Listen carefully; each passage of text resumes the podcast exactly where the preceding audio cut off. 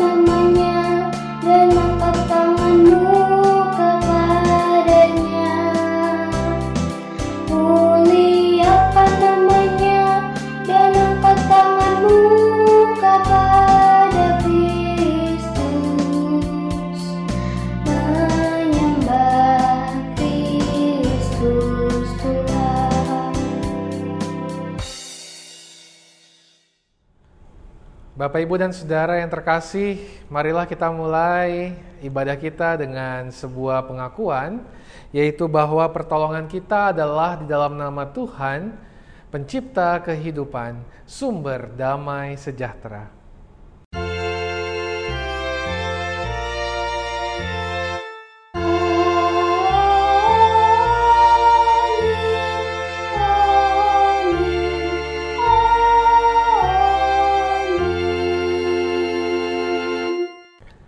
Kasih karunia dan damai sejahtera dari Allah, Bapa, Anak, dan Roh Kudus menyertai saudara sekalian.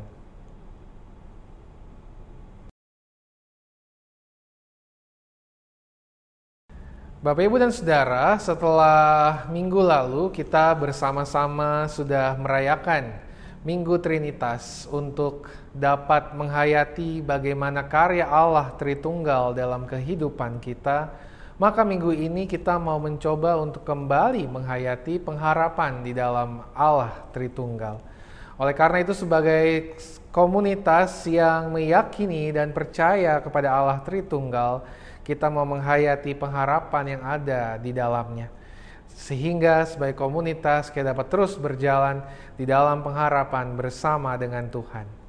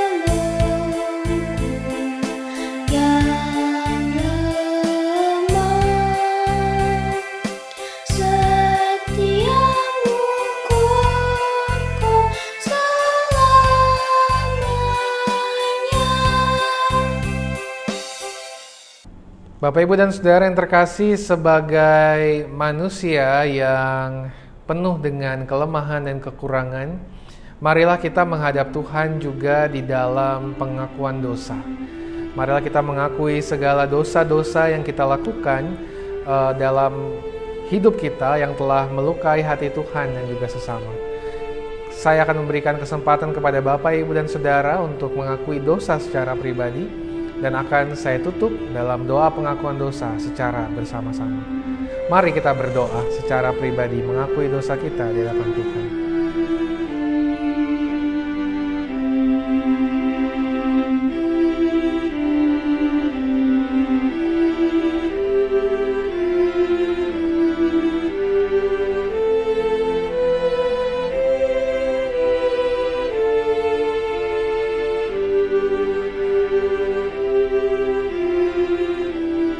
Allah inilah kami manusia yang berdosa penuh dengan kelemahan, penuh dengan kekurangan.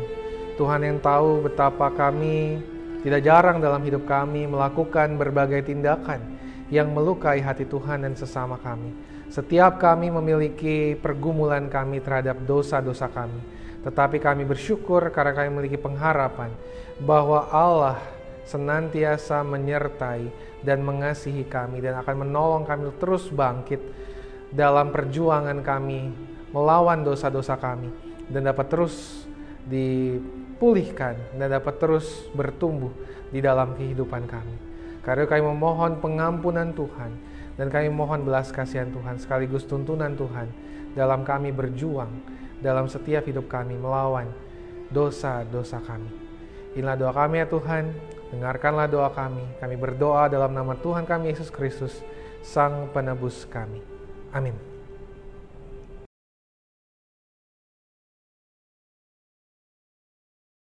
Kepada setiap kita yang sudah mengakui dosa kita di hadapan Tuhan, dengarkanlah berita anugerah bagi kita yang diambil dari Roma 5 ayatnya yang ke-10 dan ayatnya yang ke-11 yang berbunyi demikian. Sebab jikalau kita ketika masih seteru diperdamaikan dengan Allah oleh kematian anaknya, lebih-lebih kita yang sekarang telah diperdamaikan, pasti akan diselamatkan oleh hidupnya. Dan bukan hanya itu saja, kita malah bermegah dalam Allah oleh Yesus Kristus Tuhan kita, sebab oleh dia kita telah menerima pendamaian itu. Demikianlah berita anugerah dari Tuhan. Hiduplah dalam anugerahnya. Tuhan telah mengampuni dan mempersatukan kita. Oleh karena itu, marilah kita hidup dalam damai dan pengampunan. Damai Tuhan besertamu.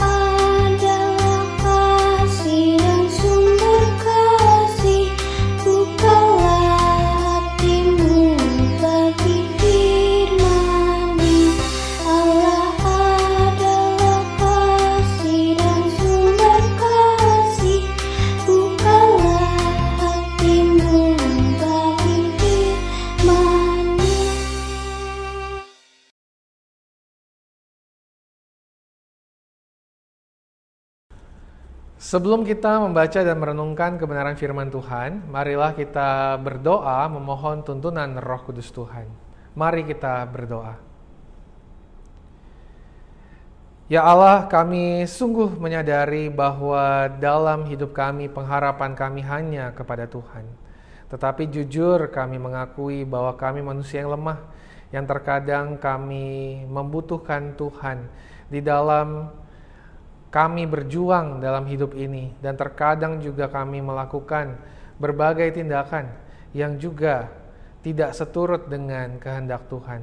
Karena itu biarlah hidup kami dapat senantiasa berpadanan pada firman-Mu. Kami sungguh membutuhkan Tuhan dalam hidup kami. Biarlah Roh Kudus memimpin kami agar kami dapat memahami pengharapan di dalam Tuhan.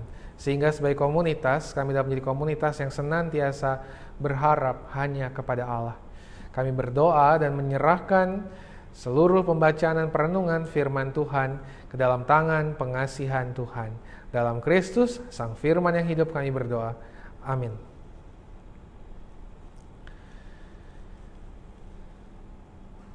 Bapak, Ibu, dan Saudara yang terkasih dalam Tuhan, pembacaan Alkitab kita pada hari Minggu ini diambil dari Roma 5 ayatnya yang pertama sampai ayatnya yang ke-8.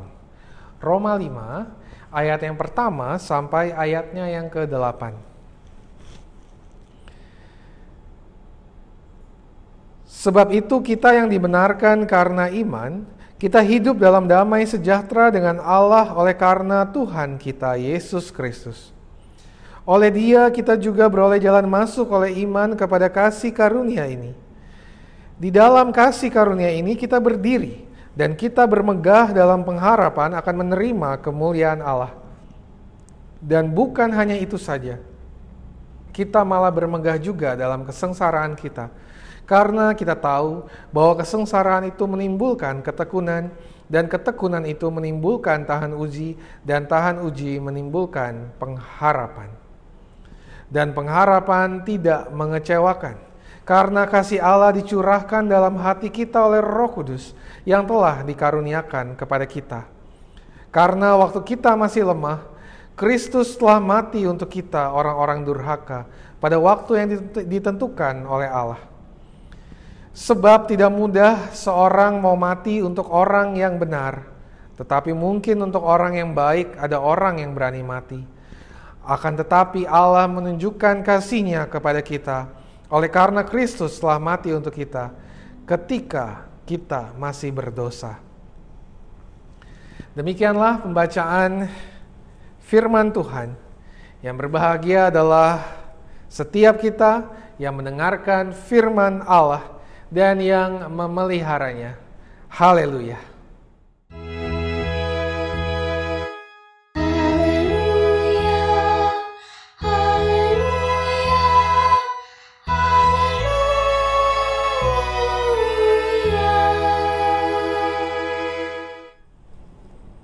Bapak, Ibu, dan Saudara yang terkasih, di hari Minggu ini kita akan bersama-sama membahas sebuah tema yang berjudul Komunitas Pengharapan.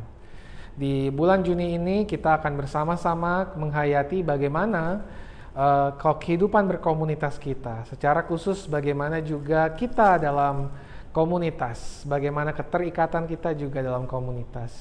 Oleh karena itu setelah minggu lalu kita membahas mengenai komunitas Allah Tritunggal yang juga sekaligus menutup rangkaian dari penghayatan kita akan karya keselamatan Allah Bapa melalui Yesus Kristus. Dan yang pada gilirannya adalah tuntunan Roh Kudus bagi setiap gereja Tuhan, maka di minggu hari ini kita akan membahas mengenai bagaimana kita yang telah uh, dikumpulkan, disatukan menjadi gereja Tuhan yang dalam hal ini dipersatukan dalam Roh Kudus menjadi sebuah komunitas. Dan karena itu Bapak Ibu dan Saudara, komunitas pengharapan adalah sebuah tema yang ingin mengajak kita juga untuk menggumulkan pengharapan dalam komunitas kita. Tetapi tentu pengharapan ini ditinjau dari sudut pandang yang berbeda yaitu dari sudut pandang Roma 5 ayat 1 sampai yang ke-8. uh, apa yang bisa kita lihat Bapak Ibu dan Saudara dari Roma 5 ayat 1 sampai 8 bahwa yang pertama-tama surat Roma ini dituliskan kepada jemaat di Roma dalam pergumulan mereka. Pergumulan apa Bapak Ibu dan Saudara? Pergumulan khususnya terkait dengan kesengsaraan yang mereka hadapi. Bapak Ibu dan Saudara, jemaat di Roma menghadapi uh, penindasan setidaknya dari dua pihak yang ketika itu cukup dominan di tengah-tengah kehidupan umat yang umat Kristen yang terbentuk di Roma. Yang pertama adalah dari pemerintah Roma sendiri, yang kedua adalah dari komunitas Yahudi. Dari pemerintah Roma karena jemaat Roma hidup di tengah kondisi ketika Rasul Paulus menuliskan surat ini, yaitu ketika pemberontakan Yahudi begitu luar biasa terjadi ketika itu. Ketika itu orang-orang Yahudi memberontak melawan uh, kerajaan Roma. Apa yang terjadi? Terjadi hal ini kemudian berakibat pada penghancuran bait Allah oleh kerajaan Roma dan pengusiran uh, orang Yahudi dari uh, kota Roma. Tetapi Bapak Ibu dan Saudara, hal ini sedikit banyak mempengaruhi kehidupan orang Kristen. Mengapa? Karena orang Kristen ketika itu dianggap sebagai bagian dari sekte agama Yahudi. Sehingga orang Kristen pun mau tidak mau menghadapi uh, penindasan yang hampir sama dengan orang Yahudi, secara khusus juga orang Yahudi Kristen ketika itu. Dan kedua, mereka menghadapi tekanan dan kesengsaraan atau penderitaan dari orang Yahudi sendiri karena orang Yahudi merasa bahwa kehadiran agama Kristen itu adalah kehadiran aliran sesat yang ada dalam uh, agama Yahudi. Agama Kristen dianggap sebuah sekte karena mereka meyakini Yesus Kristus sebagai Mesias. Akibatnya terjadi pengusiran terhadap uh, orang Yahudi, orang Kristen uh, di dalam bait Allah maupun sinagoga-sinagoga. Itu yang menjadi puncaknya dari uh, pergumulan orang Kristen di masa itu. Karena itu Bapak Ibu dan Saudara, kesengsaraan yang dialami oleh komunitas Kristen ketika itu mengajak Rasul Paulus untuk kemudian menolong mereka melihat kesengsaraan sebagai tidak sekedar sebagai penderitaan tapi sebagai kesempatan bagi mereka untuk bisa menghayati pengharapan mereka dalam Tuhan. Kesempatan yang seperti apa? Kalau kita baca Roma 5 ayatnya yang ketiga secara khusus ayat yang keempat, ini adalah sebuah kesempatan bagi jemaat di Roma untuk dapat sungguh-sungguh menghayati bahwa kesengsaraan pada akhirnya akan menimbulkan yang dikatakan oleh Alkitab LAI sebagai ketekunan dan juga gilirannya menimbulkan tahan uji. Di dalam terjemahan Alkitab bahasa Inggris, khususnya Alkitab in New International Version atau NIV, dikatakan bahwa ketekunan itu berasal dari kata Yunani yang kalau diterjemahkan dalam bahasa Inggris artinya adalah endurance. Sedangkan tahan uji itu kalau diterjemahkan dalam bahasa Inggris itu berarti tested character. Apa maksudnya Bapak Ibu dan Saudara yang terkasih? Maksudnya adalah bahwa ketika jemaat di Roma mengalami kesengsaraan, mereka diajak untuk memiliki ketahanan di dalam uh, menjalani kehendak Allah di tengah-tengah kesengsaraan itu. Yang pada gilirannya nanti ketika mereka memiliki ketahanan itu akan menghasilkan sebuah karakter yang ketika datang pergumulan lagi mereka dapat bertahan mengatasi pergumulan tersebut. Oleh karena itu Bapak Ibu dan Saudara ini kemudian menjadi pengharapan dari umat. Umat diajak untuk melihat pengharapan bahwa dalam kesengsaraan mereka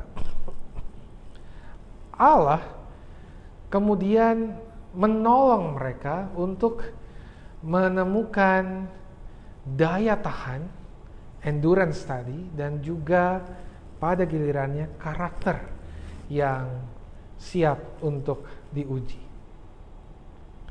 Oleh karena itu Bapak Ibu dan Saudara yang terkasih, ketika kita berbicara mengenai kesengsaraan ini dalam sudut pandang pengharapan, maka kita akan melihat bahwa kesengsaraan bukan sekedar penderitaan, tapi sebaliknya kesempatan untuk menumbuhkan sebuah karakter yang siap untuk diuji yang pada akhirnya menimbulkan pengharapan di dalam Tuhan. Itulah mengapa Rasul Paulus dalam Roma 5 juga banyak membahas mengenai uh, bagaimana Allah di dalam Yesus Kristus itu menjalani kesengsaraannya, menjalani pergumulannya. Itulah mengapa di sisi-sisi saya ini ada salib, tiga salib yang ada di sekitar saya ini untuk menguatkan pesan bahwa kesengsaraan Kristus di kayu salib itu justru menimbulkan pada akhirnya sebuah pengharapan bagi umat manusia.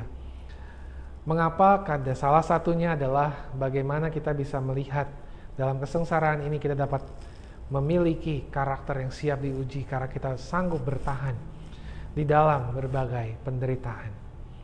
Maka ketika kita melihat dalam kondisi kita saat ini Bapak Ibu dan Saudara, kita berada dalam situasi dan kondisi yang sangat tepat untuk melihat karakter kita. Selama lebih dari beberapa bulan ini kita sudah bersama-sama menjalani masa PSBB khususnya di tengah kesengsaraan kita semua karena wabah COVID-19 ini. Kita harus ada di rumah, kita harus menjaga jarak, mengikuti protokol ketika kita berpergian ke mana pun uh, kita berada, dan juga bagaimana caranya agar kita bisa uh, terus menjaga kesehatan kita dan juga kesehatan sesama. Bapak, ibu, dan saudara, di bulan-bulan ini mungkin beberapa di antara kita yang merasa lelah dengan situasi ini. Apalagi mungkin beberapa di antara kita yang juga mungkin terlena karena pemerintah mulai melonggarkan PSBB dan kita sudah memasuki era new normal.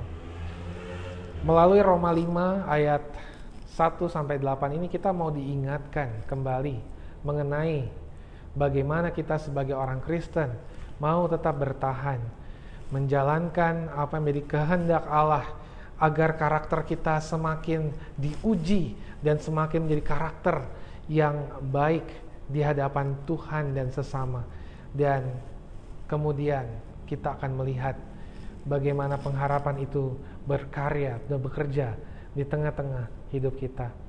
Maka di masa PSBB yang mulai longgar ini Bapak Ibu dan Saudara, masa era new normal ini, mari kita tetap memiliki karakter yang mau bertahan untuk menjaga diri kita, mengikuti protokol kesehatan yang diberikan oleh pemerintah kepada kita kalau kita sudah mulai bekerja, jangan sampai kita terlena.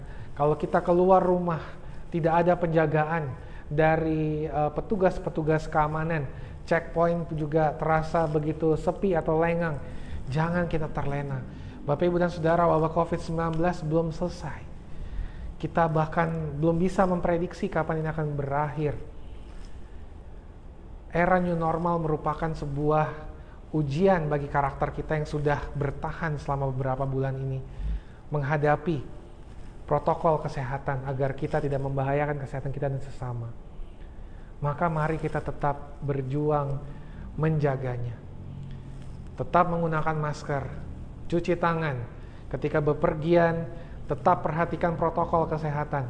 Jangan terlena Bapak Ibu dan Saudara.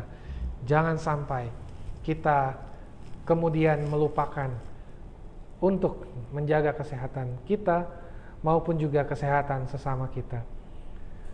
Oleh karena itu Bapak Ibu dan Saudara, Gereja Kristen Indonesia termasuk Gereja Kristen Indonesia Ciledug Raya sekalipun sudah mulai diizinkan untuk beribadah di era new normal ini. Kita yang sudah melalui berbagai macam pergumulan dalam rangka kita mencari kehendak Allah dan kita tetap tetap bertahan kita juga mau menjadi orang-orang yang memiliki karakter tidak gegabah atau tetap berhati-hati. Kita tidak buru-buru membuka rumah ibadah. Kita mau coba untuk melihat berbagai sisi dan berbagai segi agar jangan sampai ketika rumah ibadah kita dibuka, rumah ibadah kita justru menjadi klaster baru atau pusat persebaran baru. Di Jerman ketika lockdown sudah mulai dilonggarkan oleh pemerintah ketika gereja-gereja sudah mulai beribadah, ada sebuah gereja yang kemudian menjadi pusat persebaran baru karena ketika mereka beribadah ternyata di situ menjadi sarana penyebaran dari wabah virus corona. Oleh karena itu majelis jemaat GKI Ceduk Raya maupun majelis jemaat di seluruh gereja Kristen Indonesia benar-benar berhati-hati melihat bagaimana kita bertahan selama beberapa bulan ini. Kita mau agar karakter kita juga menjadi karakter yang lebih berhati-hati dalam memperhitungkan segala sesuatunya. Maka Bapak Ibu dan Saudara bersabarlah, bertahanlah. Jangan buru-buru untuk mau uh, segera melanggar protokol kesehatan. Hati-hatilah, wabah virus corona ini masih menjadi pergumulan yang tidak mudah bagi kita semua. Selama wabah ini masih ada, mari kita bertahan. Dan juga dalam berbagai pergumulan kita, mari kita bertahan untuk terus menjalankan kehendak Allah bagi kita sehingga ketika ada pergumulan hadir dalam hidup kita, kita sudah memiliki karakter yang kuat. Mengapa? Karena kita tahu bahwa kesengsaraan atau penderitaan yang kita alami adalah sebuah cara Allah untuk terus membentuk kita sehingga kita dapat menjadi orang-orang yang semakin berpengharapan di dalam Tuhan.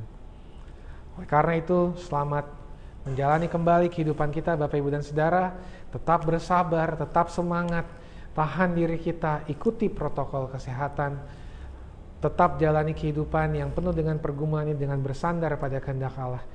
Kembangkanlah karakter kita dan selamat menikmati komunitas yang berpengharapan di dalam hidup kita. Tuhan memberkati kita semua. Amin.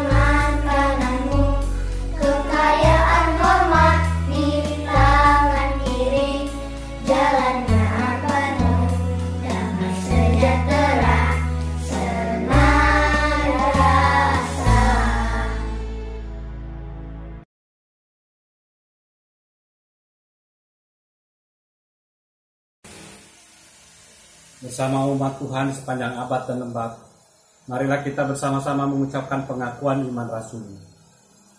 Aku percaya kepada Allah Bapa yang Maha Kuasa, Halik langit dan bumi, dan kepada Yesus Kristus, anak yang tunggal Tuhan kita, yang dikandung daripada roh kudus, lahir dari anak darah Maria, yang menderita di bawah pemerintahan Pontius Pilatus, disalibkan, mati dan dikuburkan, turun ke dalam kerajaan maut.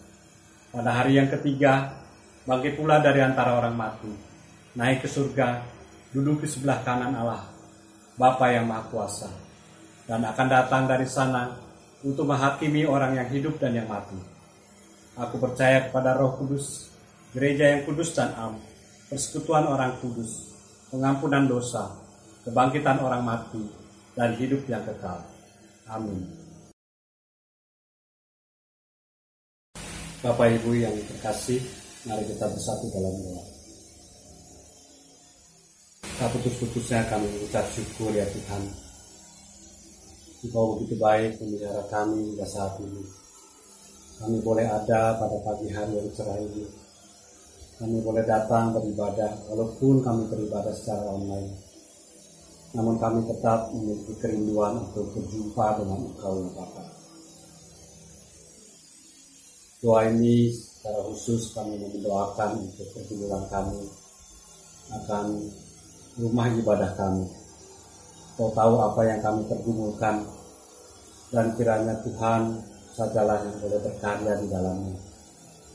Tuhan berkati majelis jemaat bersama panitia pembangunan rumah ibadah di dalam memproses untuk memiliki sebuah IMB bagi rumah jemaat ini. Tuhan berkati agar nama Tuhan boleh dimuliakan melalui apa yang boleh kami lakukan. Tuhan berkati seluruh pergumulan ini, karena kami hanya berharap kepadamu ya Tuhan. Inilah doa kami Bapa yang jauh dari sempurna, yang kami alaskan hanya di dalam nama Tuhan kami Yesus Kristus. Ya Allah kami berdoa agar komunitas kami GKI Cuduk Raya dapat menjadi komunitas pengharapan di mana kami dapat menjadi komunitas yang mau bertahan memiliki endurance yang baik di dalam Tuhan menghadapi berbagai situasi saat ini khususnya di tengah wabah COVID-19.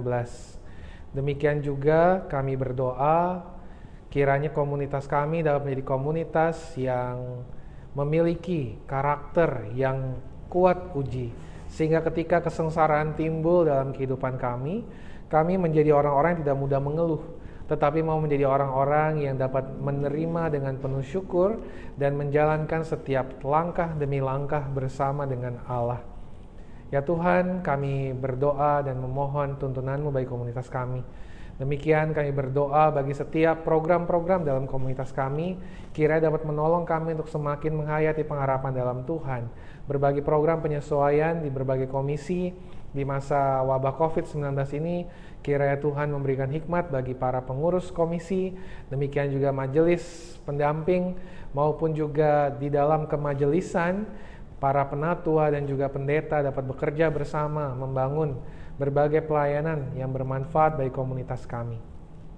Ya Allah, kami juga mau berdoa ya Tuhan bagi setiap pergumulan kami pribadi lepas pribadi, bagi kami yang sudah mulai bekerja di minggu ini Kiranya Tuhan menolong kami agar kami dapat bekerja dengan baik, menjaga protokol kesehatan, menaati berbagai aturan kesehatan berlaku sehingga setiap pelayanan kami di bidang pekerjaan dapat kami jalankan dengan baik dan juga dengan maksimal. Bagi setiap anak-anak yang masih sekolah, bahkan beberapa sedang menghadapi ujian di sekolah masing-masing, Tuhan yang berikan hikmat agar mereka dapat mengerjakan berbagai soal ujian dengan baik dan dengan demikian mereka dapat mendapatkan ilmu yang terbaik bagi masa depan mereka. Bagi mereka yang sedang uh, menghadapi tugas-tugas akhir dan juga ujian-ujian akhir dalam uh, sekolah mereka maupun sedang menghadapi ujian untuk menghadapi jenjang yang le yang lebih tinggi lagi. Kiranya Tuhan menolong agar mereka dapat mengerjakan berbagai hal dengan baik sehingga segala sesuatu menyangkut mas uh, proses belajar mengajar mereka di masa mendatang maupun pergumulan mereka untuk menyelesaikan studi mereka dapat berjalan dengan baik. Bagi setiap kami yang sedang bergumul dengan kondisi kesehatan kami, baik kami yang sedang sakit, yang berada di rumah, yang berada di rumah sakit, Tuhan yang menolong agar kami dapat senantiasa berpegang, berpengharapan hanya kepada Tuhan, tenaga medis Tuhan pakai untuk menolong kami, menyembuhkan atau memulihkan keadaan kami, demikian juga dengan dukungan dari keluarga. Bagi juga setiap kami yang tidak bisa ke rumah sakit, karena kondisi saat ini Tuhan berikan kami kesabaran, endurance untuk bisa mengatasi kondisi ini ya Tuhan untuk dapat tetap kuat menjalani berbagai uh, anjuran-anjuran dari tenaga kesehatan bagi kami sehingga kami dapat bertahan dengan kondisi kesehatan yang juga baik. Kami juga mau berdoa ya Tuhan bagi setiap uh, pergumulan kami yang lainnya, pribadi lepas pribadi maupun pergumulan keluarga kami, pergumulan ekonomi kami yang juga cukup terdampak karena wabah COVID-19 ini Tuhan tolonglah kami. Pergumulan sosial kami juga Tuhan menolong kami dalam menyelesaikan berbagai pergumulan dalamnya. Demikian juga berbagai pergumulan lainnya yang tidak sempat kami sebutkan. Tuhan yang kiranya menolong. Pemerintah bangsa negara kami di tengah situasi wabah COVID-19 ini berikanlah hikmat di dalam mengambil berbagai kebijakan dan keputusan agar apa pun yang diambil dapat sungguh bermanfaat untuk pencegahan dan penanggulangan COVID-19 ini. Demikian juga dengan tenaga medis yang berjuang di garda terdepan untuk menolong para pasien. Tuhan juga berikan mereka keselamatan, ke hikmat, kesehatan di dalam menjalankan pelayanan mereka juga dengan baik. Para pasien COVID-19 memberikan kekuatan di tengah wabah yang mereka sedang derita saat ini. Ya Tuhan, setiap gereja di dunia, tolonglah kami di mana pun kami berada, agar keberadaan kami dapat menjadi saluran cinta kasih Allah dalam pergumulan dunia di sekitar kami. Dan kami sungguh berdoa, menyerahkan seluruh pergumulan kami lainnya tidak sempat kami sebutkan, dan kami meyakini bahwa roh kudus Tuhan melihat seluruh seru dan doa kami, dan akan menolong kami berdoa menyampaikan permohonan kami dan menyelaraskannya seturut dengan kehendak Tuhan. Karena kami berdoa di dalam nama Tuhan kami Yesus Kristus yang telah mengajar kami berdoa.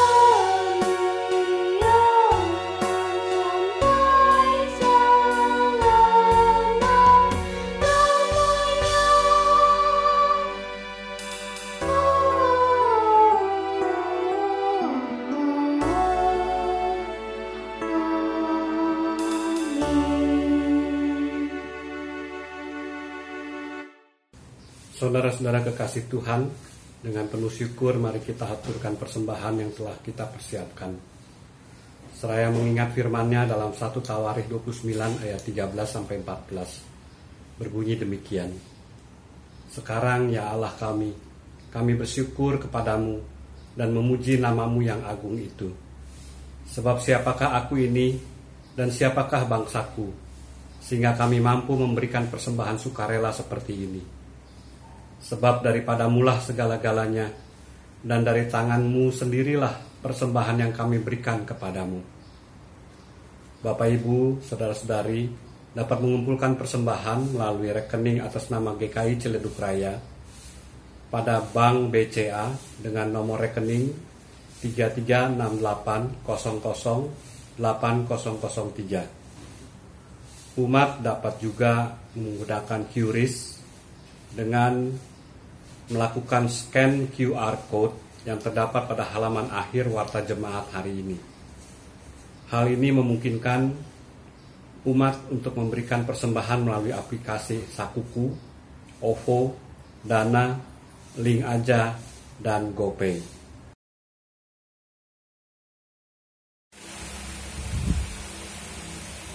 Mari kita berdoa. Bapak Surgawi yang Kasih, kami mengucap syukur untuk kesempatan yang Tuhan berikan bagi kami untuk membawa persembahan ini. Kiranya Tuhan kuduskan persembahan ini. Boleh menjadi kemuliaan dan kebesaran nama Tuhan saja. Berkati tangan-tangan yang sudah membawa persembahan. Tuhan berkati seluruh pelayan-pelayan Tuhan, majelis jemaat, dan badan pelayanan jemaat yang mengelola persembahan ini ya Tuhan. Agar persembahan ini boleh dilayankan hanya karena takut akan Tuhan dan demi kemuliaan nama Tuhan. Terima kasih Bapak untuk semuanya. Terima kasih untuk kesempatan ini. Kiranya persembahan ini boleh berkenan di hadapanmu. Terpujilah Engkau ya Tuhan, kekal selama-lamanya. Hanya dalam nama Tuhan kami Yesus Kristus, kami telah berdoa dan mengucap syukur. Amin.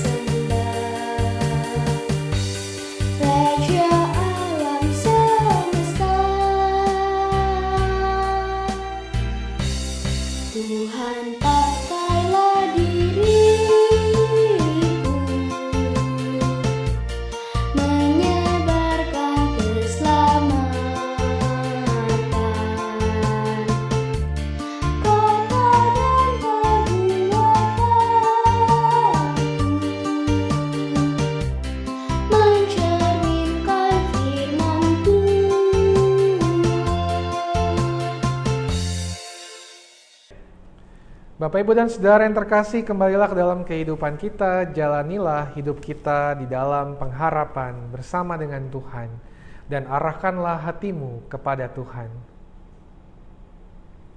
Jadilah saksi Kristus.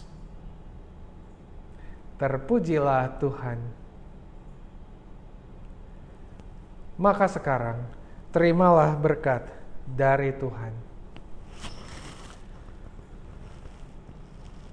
Tuhan memberkati saudara dan melindungi saudara. Tuhan menyinari saudara dengan wajahnya dan memberi saudara kasih karunia. Tuhan menghadapkan wajahnya kepada saudara dan memberi saudara damai sejahtera. Amin.